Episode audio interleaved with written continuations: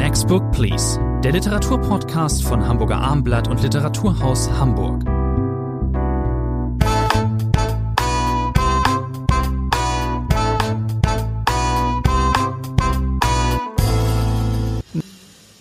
Eine letzte Ausgabe in diesem Jahr. Mein Name ist Thomas André. Bei mir im Podcaststudio ist äh, Professor Rainer Moritz. Herr Moritz, wir machen heute, haben wir uns überlegt, eine Best-of-Ausgabe sozusagen. Wir äh, sprechen nochmal über die zehn Romane. Wir sprechen das nochmal an, wir sprechen nicht ausführlich, aber die uns in diesem Jahr am besten gefallen haben. Liebe Zuhörerinnen und Zuhörer, Sie können das gerne als Inspiration auch nehmen, was Sie vielleicht Ihren Liebsten unter dem Gabentisch legen möchten. Vielleicht ist noch die ein oder andere Lektüre auch äh, liegen geblieben. Dann greifen Sie selbst nochmal zu diesem Buch, weil wir Sie nochmal dran erinnern.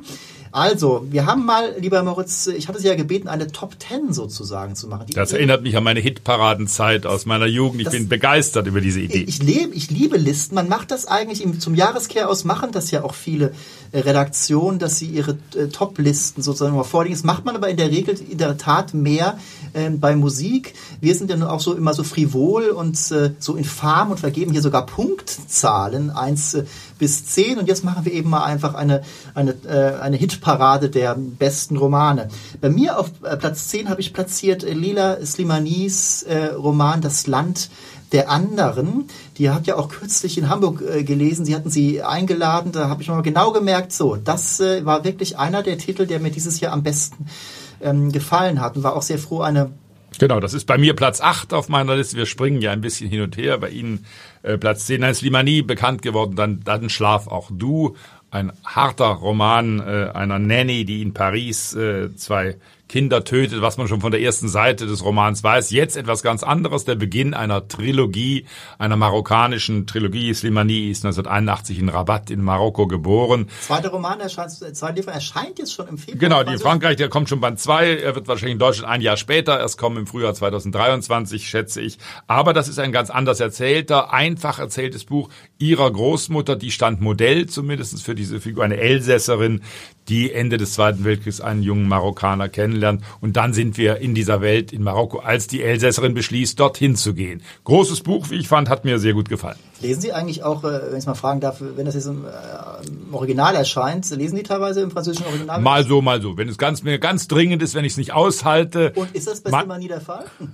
Nein, ich werde vielleicht im Frühjahr den zweiten Band mir besorgen, ja. Aber ich werde jetzt, äh, manchmal tue ich es bei Übersetzungen, wenn ich sie vergleichen will, dann ziehe ich das Original nochmal zu Rate. Man muss ja dann schauen, hier hat's Amelie Thoma äh, übersetzt äh, und dann prüfe ich das Original, wenn dann genügend Zeit bleibt schon. Wie hat sie es gemacht? Wie gut ist diese Übersetzung? Wer ist denn bei Ihnen auf Platz 10?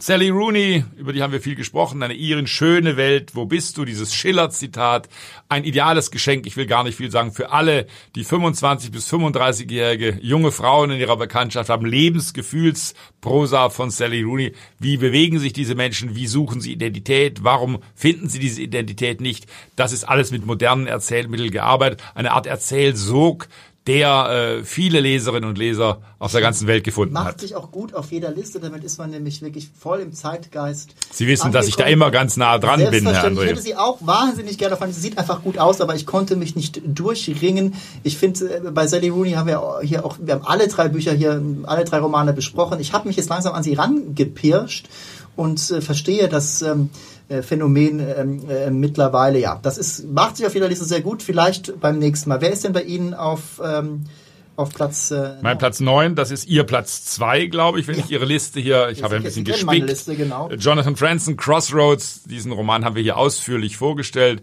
Ein klassischer Franzen, ein großer, vielleicht etwas zu dick geratener Familienroman, der, das war das Interessante, Anfang der 70er Jahre in der Nähe von Chicago, vor allem spielt mit vielen Rückblenden, eine Pfarrers, Haushalts, Familiengeschichte, ein klassischer Franzen, aber auch ein sehr aufschlussreiches Buch. Warum sind die 70er Jahre immer noch virulent für uns? Was gab es damals, was für uns heute interessant Franzen geht erstmals wirklich klar in die Vergangenheit in seinem Werk. Er ist ja sonst immer jeweils in der Gegenwart verhaftet. Er wird, äh, soll eine Trilogie werden. Er wird dann irgendwann in der Gegenwart äh, oder annähernd in der Gegenwart ankommen. Finde ich interessant, lieber Herr Moritz, dass Sie bei Franzen sozusagen widerstanden haben, selbst äh, sehr äh, gestrenge äh, äh, Kritiker, die ähm, höchste ästhetische Ansprüche ähm, haben an ein äh, literarisches Werk, haben ja sozusagen eine Schwäche für, für Franz. Sie merken, lieber Herr André, doch schon seit Jahren, dass ich von Zeitgeistwellen dieser Art nicht tangiert werde. Da in dem Fall dann nicht, Rooney schon, aber das nicht, okay. Sie haben einen Hamburg-Titel auf Platz 9, sehe ich. Genau, ähm, von Joachim Bessing, Hamburg, Sex City ist kein,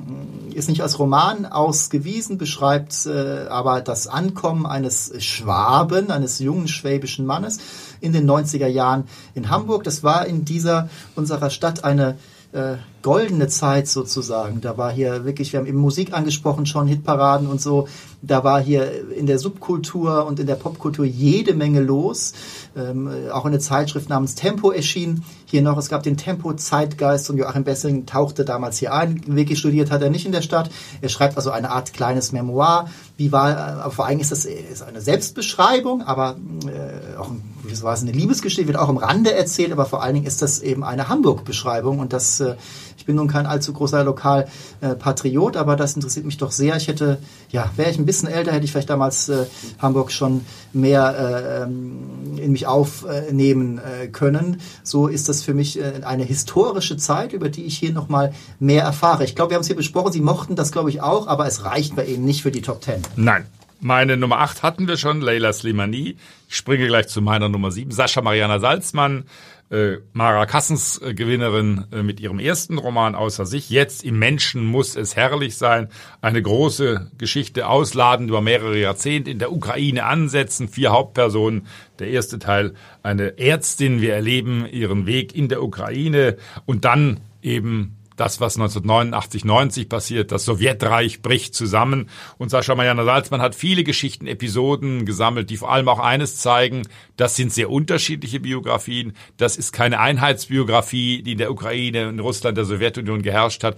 Davon erzählt sie mit großen Bildern, mit großen Dialogen. Deswegen ein zweiter Roman, der mit dem ersten mithalten kann. Über meinen Platz 8 reden wir später noch. Der ist bei Ihnen nämlich wesentlich weiter oben platziert. Mein Platz 7 ist Julia Franks Roman äh, nein, kein Roman. Roman äh, Julia Franks äh, Buch Welten auseinander. Eine andere Autorengeneration als Sascha Mariana Salzmann, eine Generation vorher ähm, sozusagen. Ähm, Julia Frank ähm, äh, hat wirklich ein fulminantes Comeback hingelegt mit diesem Buch. Es ist ihr erst, ihre erste Veröffentlichung seit äh, zehn Jahren. Da geht es um ihre eigene äh, Geschichte, wie sie äh, bei einer Mutter, die sich nicht wirklich um ihre Kinder sorgte, die einfach machen ließ, äh, mit denen aus dem Ost-Berlin nach, äh, nach Schleswig-Holstein äh, flüchtete und die Kinder auf die Waldorfschule gab. Das gefiel, ich bin jetzt sehr salopp und sehr raffend sozusagen, das gefiel der Ich-Erzählerin äh, Julia, die Julia Frank ist. Es ist klar autobiografisch eben nicht. Die ging mit 13 Jahren nach äh, West-Berlin alleine, hat sich da durchgeschlagen mit, äh, mit Jobs, hat in WGs gelebt, bei Freunden ihrer Mutter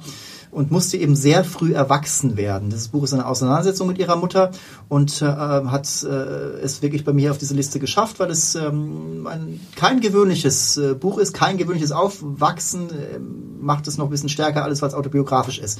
Wir sind hier wie im Schnelldurchlauf der ZDF-Hit-Parade früher bei Dieter Thomas Seck. Deswegen springen wir sofort auf Platz 6. Wir hatten gerade Jonathan Franzen. Mir hat sehr gut gefallen eine viel unbekanntere amerikanische Autorin, Mary Beth Keane, wenn du mich heute wieder fragen würdest. Ende des letzten Jahres schon erschienen. Wir haben es dann hier Anfang äh, 2021 im Podcast besprochen.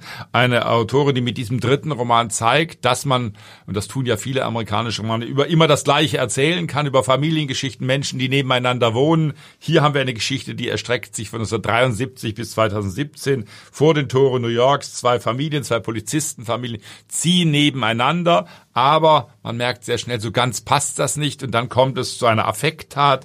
Eine Nachbarin Anne äh, nimmt ein Gewehr und schießt äh, den Vater äh, Kates Vater, äh, Freundin, nieder. Und von da an entspinnt sich eine Familiengeschichte von düsterem Geschehen. Sehr gut erzählt und vor allem auch im kleinen, feinen Eisele Verlag in München erschienen, auf dessen Programm ich immer genau schaue. Ich erinnere mich gut an den Titel, wie wir den hier besprachen. Ich ähm, mochte das Buch auch. Es ist auf klassischste Art und Weise Amerik amerikanischer Familien.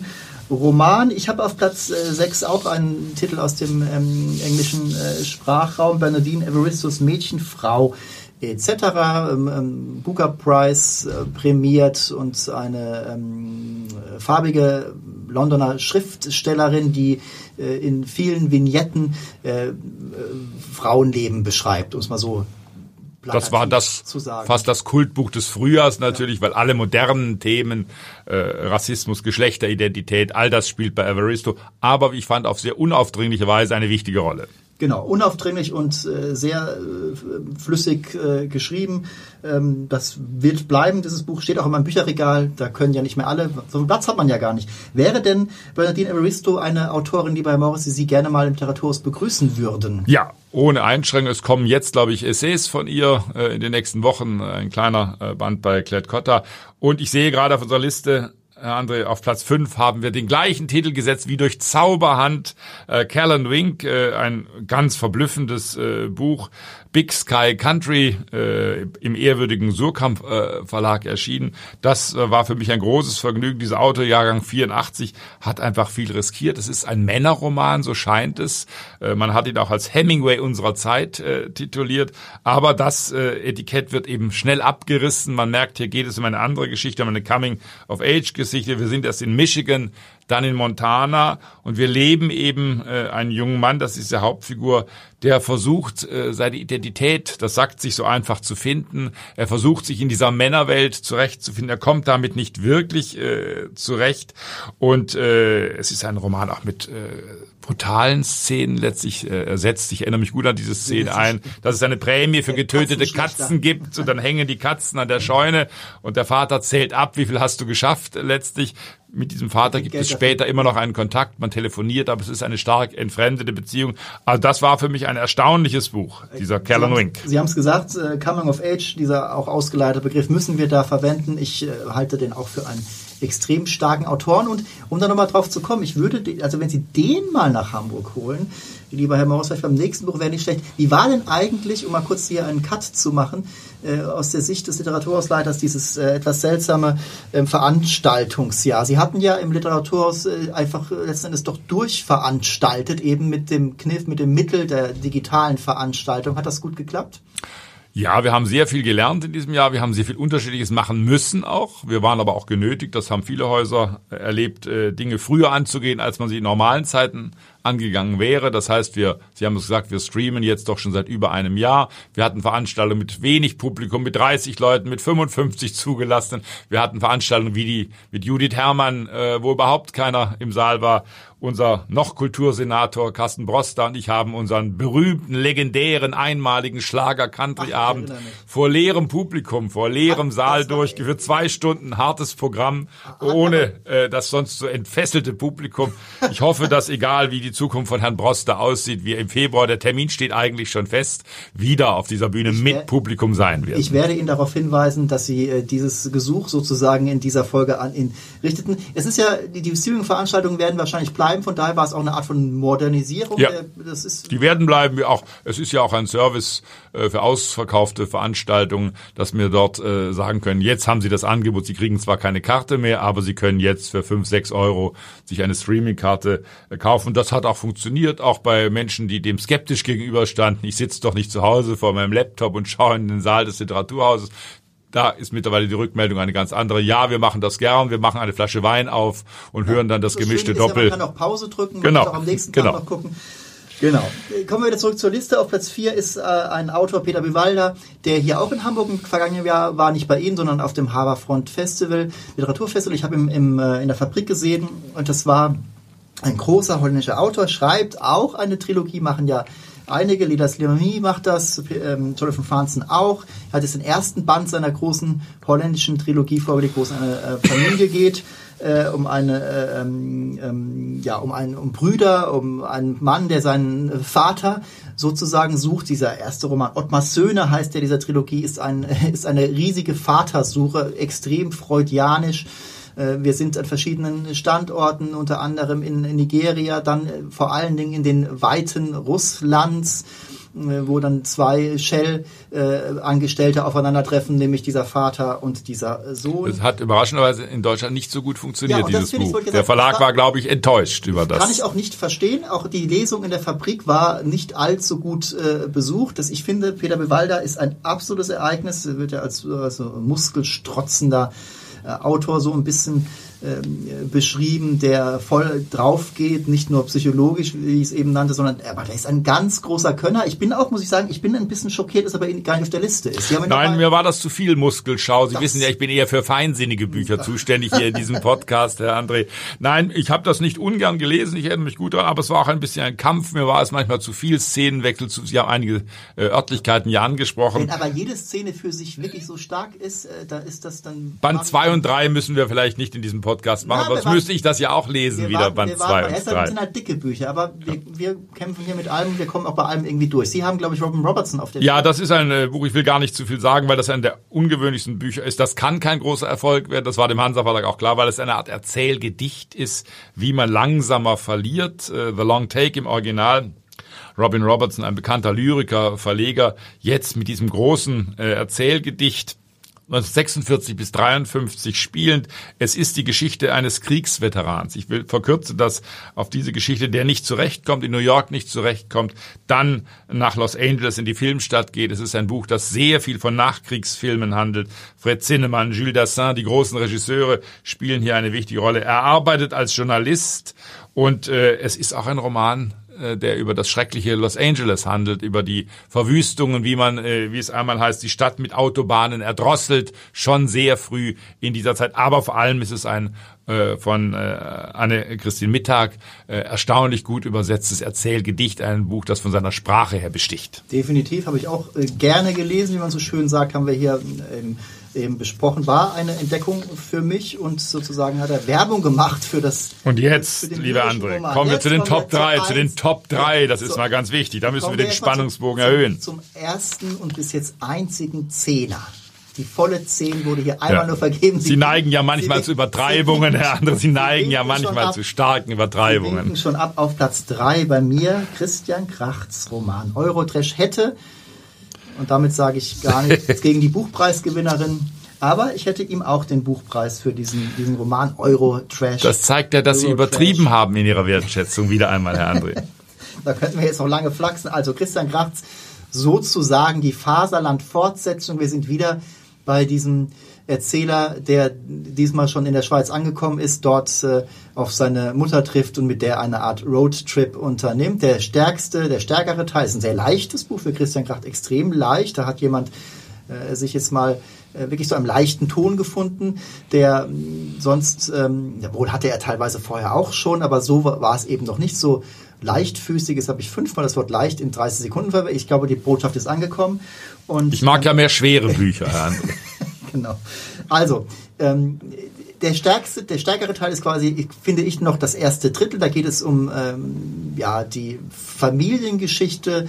Ähm, da wird schon einiges an Wahrheit drin sein. Hier Christian Kracht als äh, Christian Kracht Junior, der Sohn von Christian Kracht Senior, des Generalbevollmächtigten des ehemaligen von Axel Springer. Da gibt es dann solche schönen Beschreibungen, wie die Familie Kracht äh, auf Sylt war im, äh, in der äh, Edelputze von, äh, von Springer und dort nächtigte und ähm, Christian Kracht nachts aufs Klo musste und nicht äh, zur Toilette gehen wollte und dann ins Waschbecken Axel Springers pinkelte und er hatte dann Angst, wenn das rauskommt, dass sein Vater entlassen wird.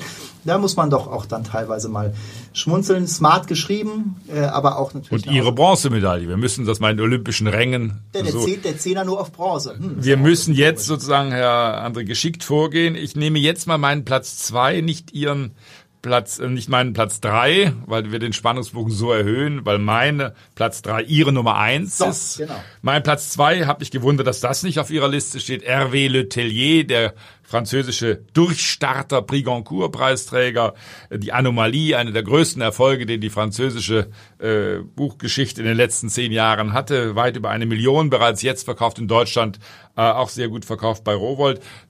Dieser merkwürdige Roman eine Mischung aus Gesellschaftssatire, Science-Fiction, Wissenschaftskrimi mit der Grundhandlung, mehr will ich dazu gar nicht sagen. Ein Flugzeug landet zweimal, eine schwer beschädigte Maschine der Air France, äh, Paris, New York, landet äh, stark havariert in New York und plötzlich heißt es dort ja, diese Maschine, wir haben Juni in New York und nicht März wie in Paris, ist doch schon einmal vor drei Monaten gelandet. Und was Hervé Letellier daraus macht, ist große Kunst, auch ein großes witziges Spiel mit Realitätsebene, mit Realitätsverschränkungen. Deswegen für mich ganz klar Platz zwei. Ihren Platz zwei hatten wir ja schon, Jonathan Franzen. Ich muss ein bisschen sagen, ich, es gibt ja diese Devise Kill Your Darlings. Ich, natürlich, äh, Letellier hätte auf dieser Liste auch auftauchen können.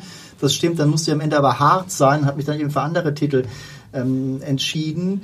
Ähm, ja, also ist äh, genau ist ein Buch, das man eigentlich aller Tage liest, ist äh, extrem gut gemacht, vor allem von einem, Autor, von einem Autor, der sehr äh, sehr unterschiedliche Bücher äh, schreibt und ähm, mit dem hat er die Messlatte jetzt hochgehängt. Ich glaube, so solch einen gigantischen auch Verkaufserfolg wird er wahrscheinlich nicht mehr haben.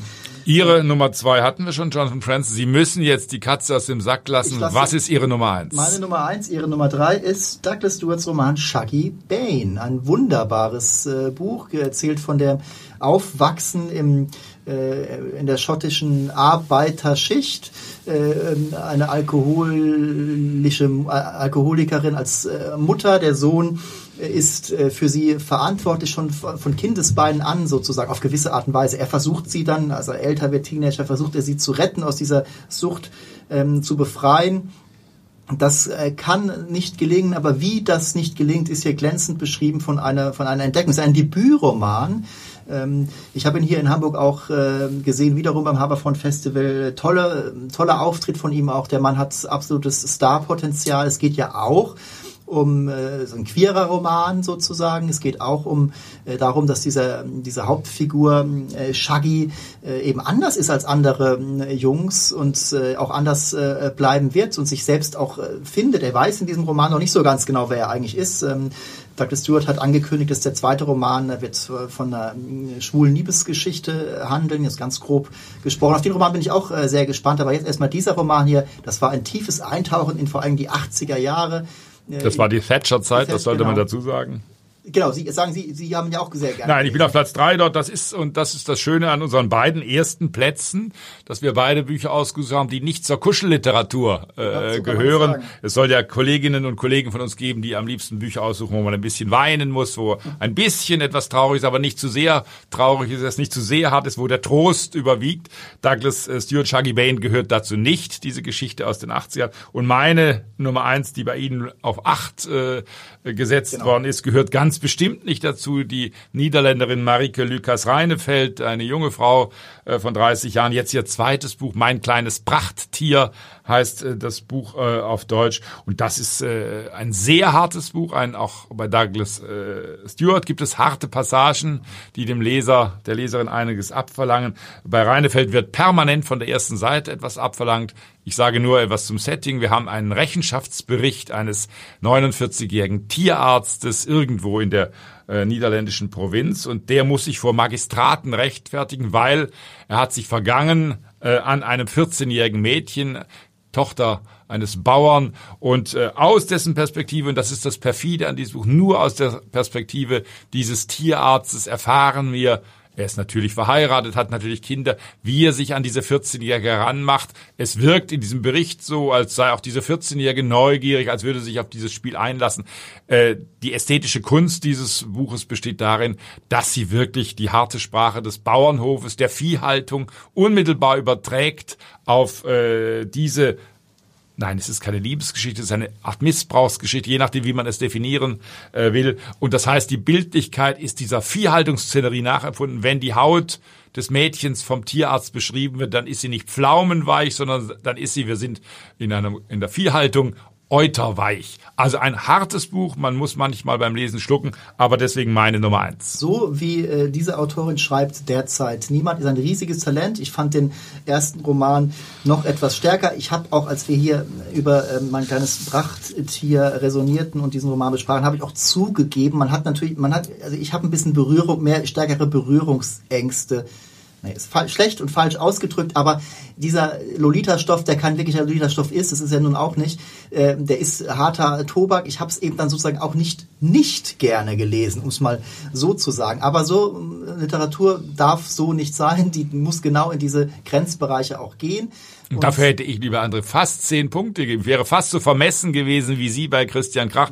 Aber ich hatte mal einen Deutschlehrer in meiner Schulzeit, der hat immer gesagt, nein, die Note eins gibt es nicht im Aufsatz. Die Note eins ist dem Lehrer vorbehalten. Deswegen halte ich mich mit zehn Punkten meistens hier zurück.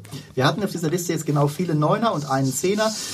Aber das sind ja sowieso nur Spielereien. Liebe Zuhörerinnen und Zuhörer, das, ähm, wir haben, Rainer Maus und ich wollten auf diese Art und Weise eben nochmal das Jahr Revue passieren lassen, haben wir jetzt äh, nochmal in äh, ich glaube insgesamt waren es 14, 15 Titel, wir hatten ja auch ein paar Doppelungen, ähm, die nochmal daran erinnern, was in diesem Jahr besonders toll war. Wenn Sie äh, einige dieser Bücher noch nicht gelesen haben, holen Sie es jetzt nach und vor allen Dingen, vielleicht haben wir Sie ja auch inspirieren können, was Sie Ihren Lieben unter den auf den Gabentisch unter den Weihnachtsbaum äh, lesen äh, können. Das war das Literaturjahr 2021 äh, aus der Sicht von Rainer Moritz und mir. So plakativ darf ich es auch mal sagen. Wir hören uns im nächsten, im kommenden Jahr wieder. Wir bedanken uns diesmal besonders herzlich für Ihre, Ihr Gewogensein und Ihre Aufmerksamkeit und hoffen, dass Sie im nächsten Jahr auch mit dabei sind. Wir wünschen gutes Lesen bis dahin.